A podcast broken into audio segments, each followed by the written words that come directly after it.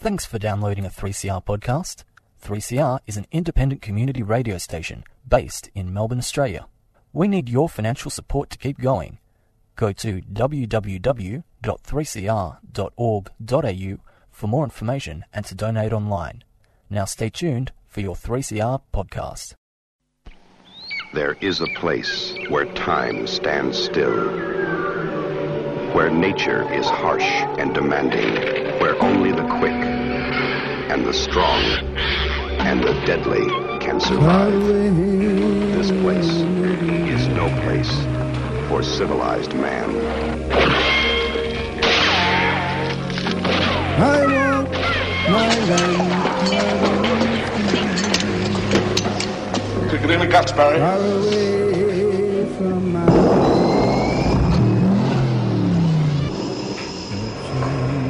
You've got to do now is pass the Australian culture test. Three simple questions, three correct you answers, and you go through that doorway to the greatest little country in the world. Good morning, everybody. This is Annie for Showreel, and today we're going to have a look at a, an event called Flickerfest. You may be, if you're a long term watcher of films and Australian films in particular, you might be aware that Flickerfest has been going on for three decades. Uh, there's going to be a showcase of uh, Melbourne shorts uh, which has been doing a tour of the country on Wednesday, the 12th of April, down at the Kino, 7 pm. And we've got Bronwyn Kidd, who's the director of Flickerfest, on the line, and she's going to have a yarn with us about this fantastic festival. G'day, Bronwyn, how are you? Very good, thank you. Yeah, no, like uh, uh, we were just going to talk about the uh, show- showcase that's going to come up on Wednesday, the 12th of April at the Kino, 7 pm. But um, looking into Flickerfest, uh, it's just quite a remarkable festival, isn't it?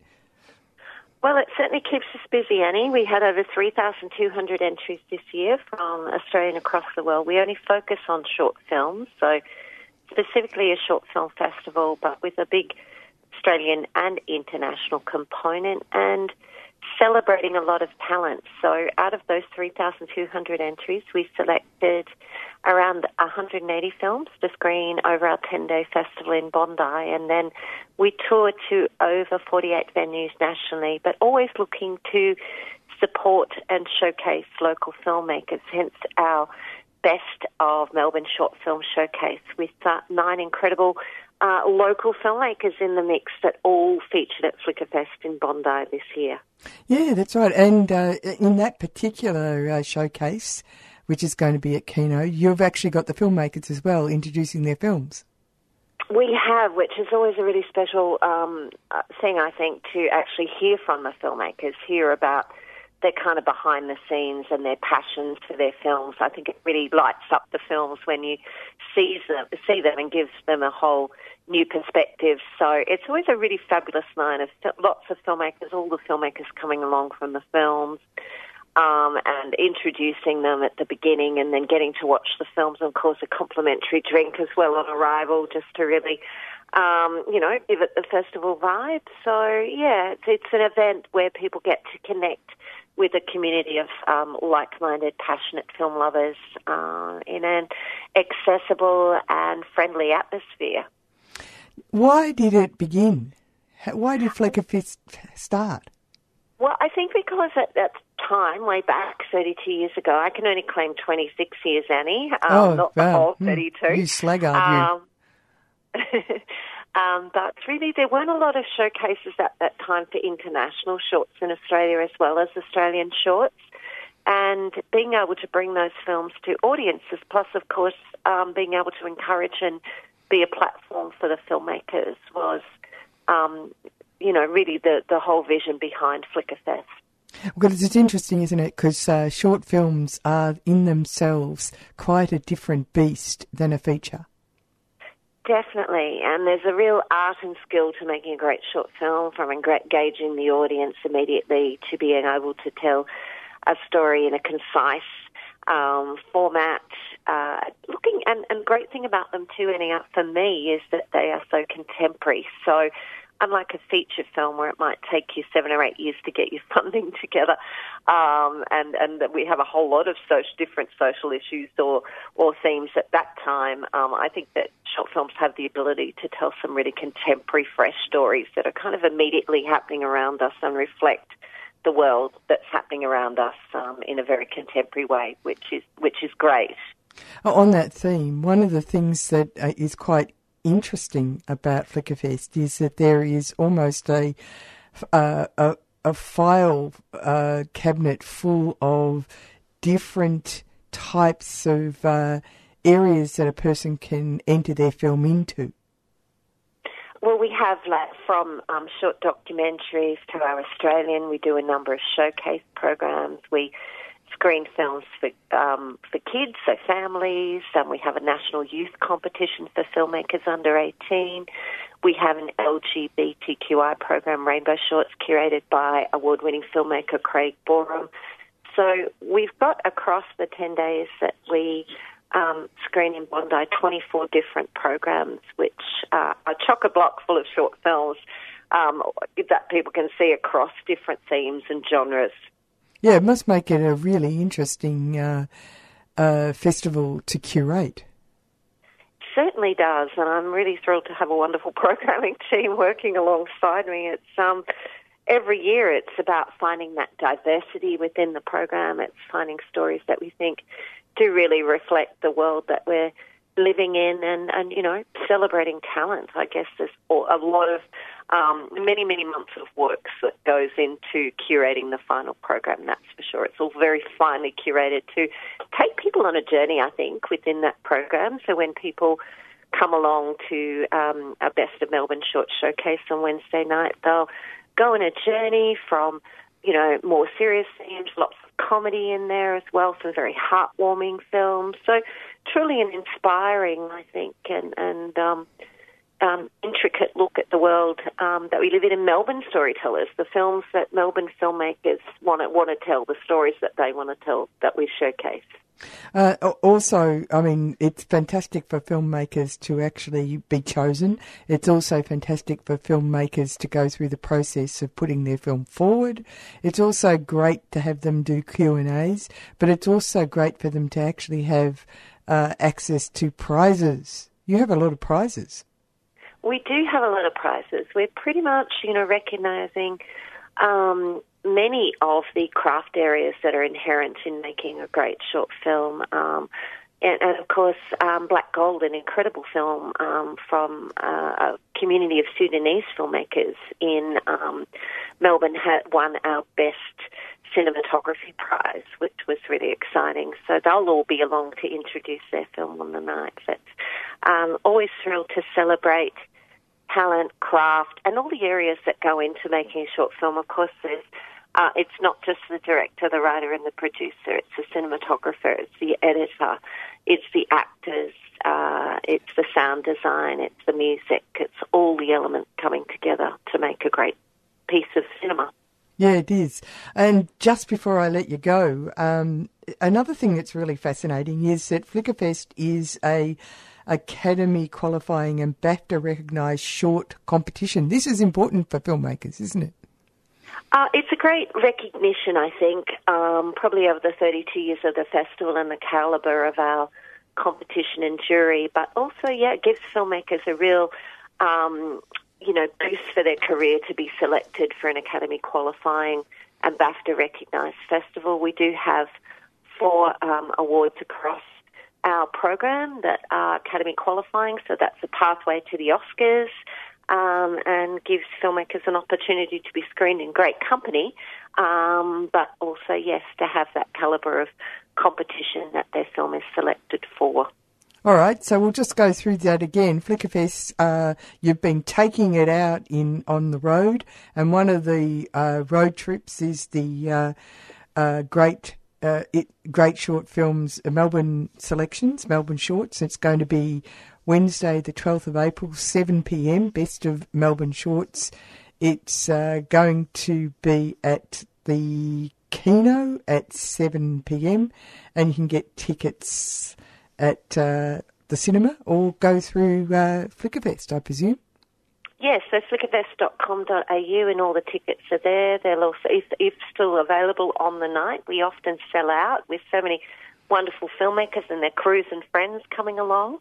Um, but it's our 17th year at Kino, so it's really exciting to be presenting this annual showcase of Melbourne filmmakers that we've been doing for some time. Nine films in the mix, a really incredibly um, diverse program, and all the filmmakers coming along. So I'm very much looking forward to it and very much looking forward to meeting Melbourne audiences this year for our showcase. Also, a free trip, uh, drink. This is uh, Class Act because it's below $30. It's uh, worth the, the ticket. Thank you very much for talking to me this morning. Thanks, Annie. Lovely to chat to you. My name's Nicholas Wrathall. I've directed this film Undermined Tales from the Kimberley. You're listening to 3CR. Things need topping up every now and then, More tea, Auntie. Thanks, Bob. including your COVID protection. If you're an adult and it's been six months since you caught COVID or had a COVID jab, you can now top up with a free COVID 19 booster. It helps keep you and your mob protected from serious illness from COVID 19. So talk to your doctor or health worker about a free COVID 19 booster or visit health.gov.au forward slash top up to find out more. Authorised by the Australian Government, Canberra. A 3CR supporter. You're on 3CR with Annie on Showreel, and we look at the Australian film industry. And uh, now we're going to hear a little excerpt from a piece that came, a discussion, in fact, uh, about two important um, uh, First Nations uh, uh, factual series that are coming up in 2023 around May, June. You'll find them on your screens. The first one of them is called First Weapon, and the other is the First Inventors. And uh, this is important because they're First Nations led filmmaking practices in ensuring authenticity and respect when handling First Nations knowledge. That's at the centre of the discussion that we're going to hear. It's only an excerpt. It's from the Australian International Documentary Conference, and as I said, just an excerpt. It's uh, a, a little chat uh, with people like Dean Gibson, who's from Bacon Factory Film, uh, Dana Curtis, Inkey. Media, Larissa Behrendt, uh, Lavarch Productions, and Cian Magati McHugh from Moogie Down Productions. Uh, the moderator is uh, Laurie Brannigan Aranto, who was uh, works at uh, uh, as the Indigenous um, uh, curator at the AIDC for this 2023 uh, event. So let's have a listen to what they had to say. incredible. Those series, both of which I think are going to have a huge impact in ensuring First Nation knowledge is going to be at the forefront um, and in a really entertaining way as well. Um, Dena, I'd love to turn to you first and hear a little bit about uh, your view of the project as the producer. Oh, my views. Okay. Um, so I also came up with the concept of First Weapons, and so it's been a project that I've been developing for nine years. From the time it goes there, so from concept to screen, it's been nine years. And it's a six half hour science program that unpacks the secrets of traditional Aboriginal weaponry, and that's right from um, the inherent science of the weapon makers and country, right through to experts, and then a celebration of contemporary um, technology and weaponry. Um, It's presented by Phil Breslin, and we travel across the country um, visiting six uh, filmmaker, uh, sorry, weapon makers, and um, unpacking the science of six weapons.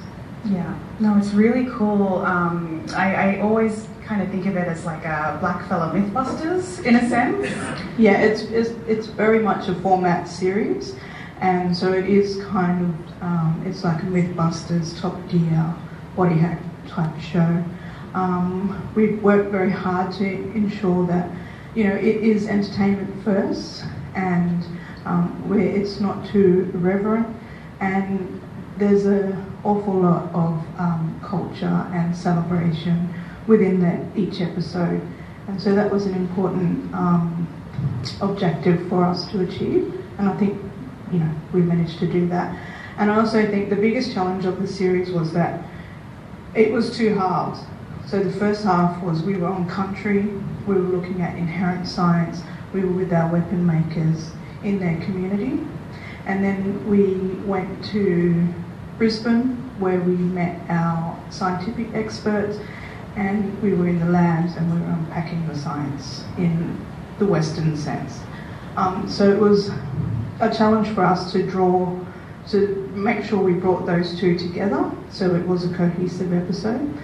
Um, and I think we managed to achieve that by ensuring that our weapon makers also came on the journey with us as well, and that we primarily focused on the fact that the weapon was the hero within each episode. So whenever we got stuck, we went back and said, the weapon is the hero, even though we have a very lovely presenter, Phil Breslin, who goes on the journey and throws himself into all sorts of situations to um, really explore each of those weapons. Definitely. And for you, Dean, how was it balancing that, you know, trying to keep it entertaining and light, but also paying respect and giving reverence to culture? Yeah, and that was always on the front of my mind, and, and talking with Phil about how his tone, working with the weapon makers and working with the scientists and making that all work. But I think for me, it was a fresh change because I just I just come off the back of Incarceration Nation, so the, the load, the emotional load of that was real, and the, what that did to me professionally and personally was real. So it was nice to get the call from Dena and say, this is something we want to try and achieve, but we're doing it in this different style where we are going to have some fun. We can actually really celebrate the locations and celebrate the, the makers and celebrate that that uh, knowledge of, of, of, weapon making um, and, and then have some fun, play, you know, go to the, the stadium and race a racing drone versus a boomerang and see how that goes and have some really fun and dress people up in nice outfits and see what we can do with that. And, and I think it was really, for me, that's where it was a nice, fresh breath of air to go, okay, you can sort of let the incarceration nation chapter sit and rest for a little bit and come on over to now and celebrate that. So that was probably my first initial sort of excitement around the project. But then, yeah, it was always important that I think the starting point for me, and I, I guess from the early days of meeting with, with Dena and Jacob and, and Darren was it's still paying the honour and respect that we are going to someone's um, country, we're spending time with them, they're giving us time of their life, like they're giving us time and taking us to places and sharing things that they don't they don't have to do that. Mm-hmm. And that but they could see what we were trying to achieve and what Dena had been building those relationships over time to get to where we are today.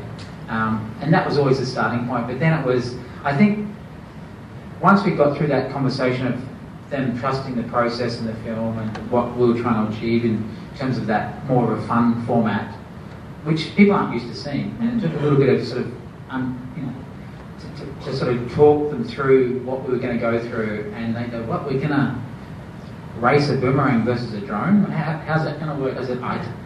Don't tell Dena, but I don't know how that's going to work. We'll work out when we get there. But it's that, that sort of once you got past that kind of conversation, I think it was amazing to see the weapon makers actually come along for the ride and Phil to get to get form his because the great thing was Phil would meet them at the start mm-hmm. and he'd get to know them as well and he would together they'd have fun. Yeah. And I think that resonates in the episode where you can see by the end of it they've got a nice little rapport going on with each other and it resonates on the screen where they are genuinely celebrating obviously learning things on the way and, and paying respects at those key points, but having fun and knowing that I, I could sit down, the kind of cuts that we're seeing, you'll bring your whole family around it, and there'll be something. There, re- I mean, it's cliche, but there really will be something in there for everyone in yeah. your family. From my ten year, eleven year old boy, who's peeking over my shoulder, who just wanted to keep lifting the laptop up and watching it, saying no, to to the 80 year old gentleman from Central Australia who shared their whole story around woomera. Yeah. It's, incredible. It is, it is a really community affair in, in every way, that project. Mm. I'd, I'd love to turn to you, Kian, to talk about First Inventors. you were the producer on, on this project. How was that? Massive. Um, so another another project that was years in the making, and you know just the consultation process alone, you know like I'd, I'd have to work out how many Ks I racked up in the uh, in the U, but um, you know like I was going out and doing a lot of consultation myself, um, you know, and you know the like case in point there's um, there's a soul fellow in um, in the series who is about oh, 500 Ks away from Darwin, so I just you know, I think I went out to his place like probably 10 times Wow. before we even started filming with him. It's a lot of driving. It was a lot of driving, and you know, it's it's not a not a short trip. Um, so you know, it's just, there were times where I'd have to go out and just like literally sit down and go through a, contract with him or something like that, and you know, ten hour round trip just to sit down with him for half an hour. Wow. But you know, all it's all hugely important. You know, um, that was you know going back to what I said about a project like this being Indigenous led. Um, you know, it's it's just hugely important because you know you've got the same thing. You know, going out to all these different countries and they, they are different cultures. So that's the thing. Like people look at you know indigenous cultures are a, a homogenized sort of like thing, but you know everyone's got different languages, different customs and culture. So you know it's um, even for, for an indigenous, it'll make you have to tread carefully and um, you know really build up that rapport and respect with people before you can shove a camera in their face. Absolutely. Yeah. Um, so look, it was. Um, it's not. It's, it's nothing that I'm, I'm a stranger to doing. Like I've been doing this for, for a long time, and um, you know. Uh, but yeah, this, this was probably out of all the projects I've worked on, this has been the most challenging one. Um, and the payoff, um, yeah, just looking at that clip, I like, oh, actually, this looks pretty good. Once you get to the end, you'll be like, oh Yeah. wow, we did it. yeah. yeah. So um, yeah, it was, it was such a rewarding, rewarding project to be a part of as well because you know, like focused on traditional knowledge systems um, and looked at you know indigenous innovation in science and you know I think even for myself like I was learning a lot, a lot about um, you know uh, indigenous innovation that I'd never heard of previously and um, yeah, it's, it was yeah, it's an amazing amazing project to be part of. There's so much knowledge, and it's, it's a whole continent, you know. Um, Larissa, I'd love to hear from you about your collaboration with Kian and experience directing the first Inventors. Um, yeah, well, as Kian said, it was um, quite the adventure. Um, I'd never made this much television before, and I think there was an element of bravery about it, where bravery isn't probably fully understanding the facts of the situation you're getting yourself into. But um, you know, it was a, um, it was very challenging. It, it is just listening to what Kian was saying. It's why it's so important these uh, First Nations collaborations. Obviously, for the scope of the project, I'm much more used to being across all of that consultation myself. So to know that the people going out to do that work before you are somebody who've got the cultural integrity and authenticity and understanding of the protocols that Kian had made that really important. So from a producer director point, point of view, I felt like our relationship was absolutely key. Um, it, it was obviously a really challenging space for a range of reasons. Um, I guess I'd just start by saying I'm probably better known for the very hard social justice focused documentaries that I make. But to me, this was absolutely um, consistent with that.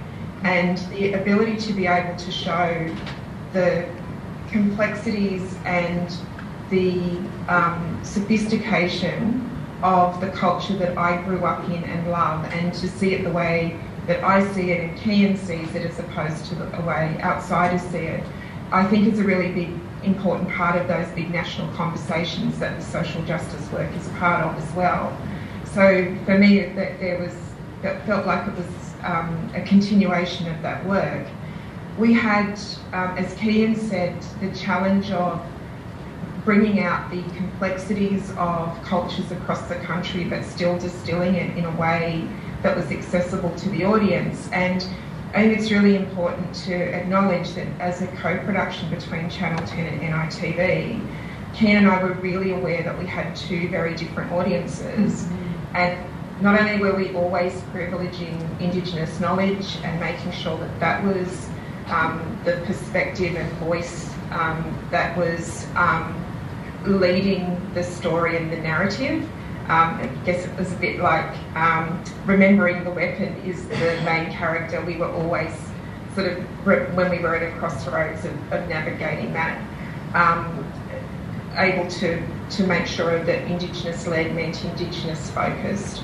So I just want to finish by giving a real shout out to Kyas Hepworth, if she's in the audience, because Kyas was at NITV when we really started the production and the arrangement with Ten and had really insisted in this collaborative arrangement that the Indigenous voices would come through first, and that was really helpful in navigating a really complex series and a really complex set of ideas and two very different audiences um, to be able to go back to that initial um, structuring of the relationship as Indigenous led and Indigenous first.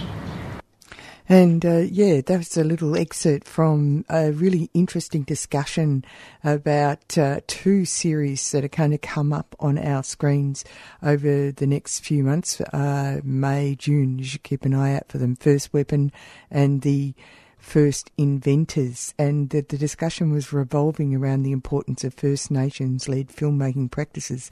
And the speakers we were hearing were Dean Gibson, Dana Curtis, Larissa Behrendt uh, Keenan Mugat Meku and the moderator Laurie Brannigan uh, Aronta, and it was part of the Australian International Documentary Conference, but just an excerpt. Uh, earlier, we were hearing from Bronwyn Kidd, who is from Flickerfest, and uh, you might want to put on in your calendar the collection of films that are going to be shown in a showcase, Melbourne showcase, 7 p.m at uh, Kino. Uh, Wednesday, the 12th of April, after you've been uh, Eastering, you can uh, go to the movies and in, hear from filmmakers and see their craft. Coming up next is Published or Not. We'll go out with a bit of White Stripes.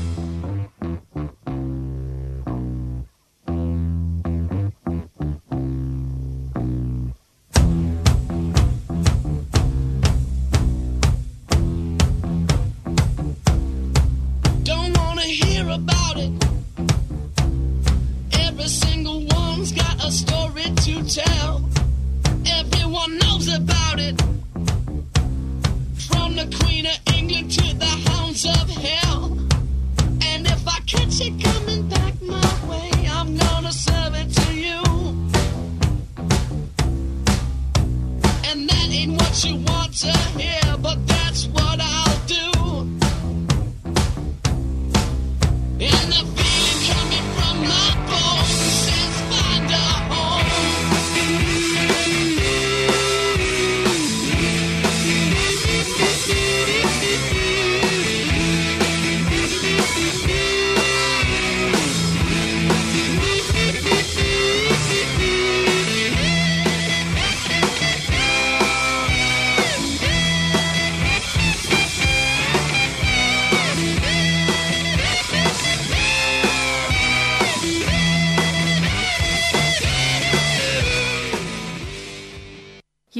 Listening to a 3CR podcast produced in the studios of independent community radio station 3CR in Melbourne, Australia. For more information, go to allthews.3cr.org.au.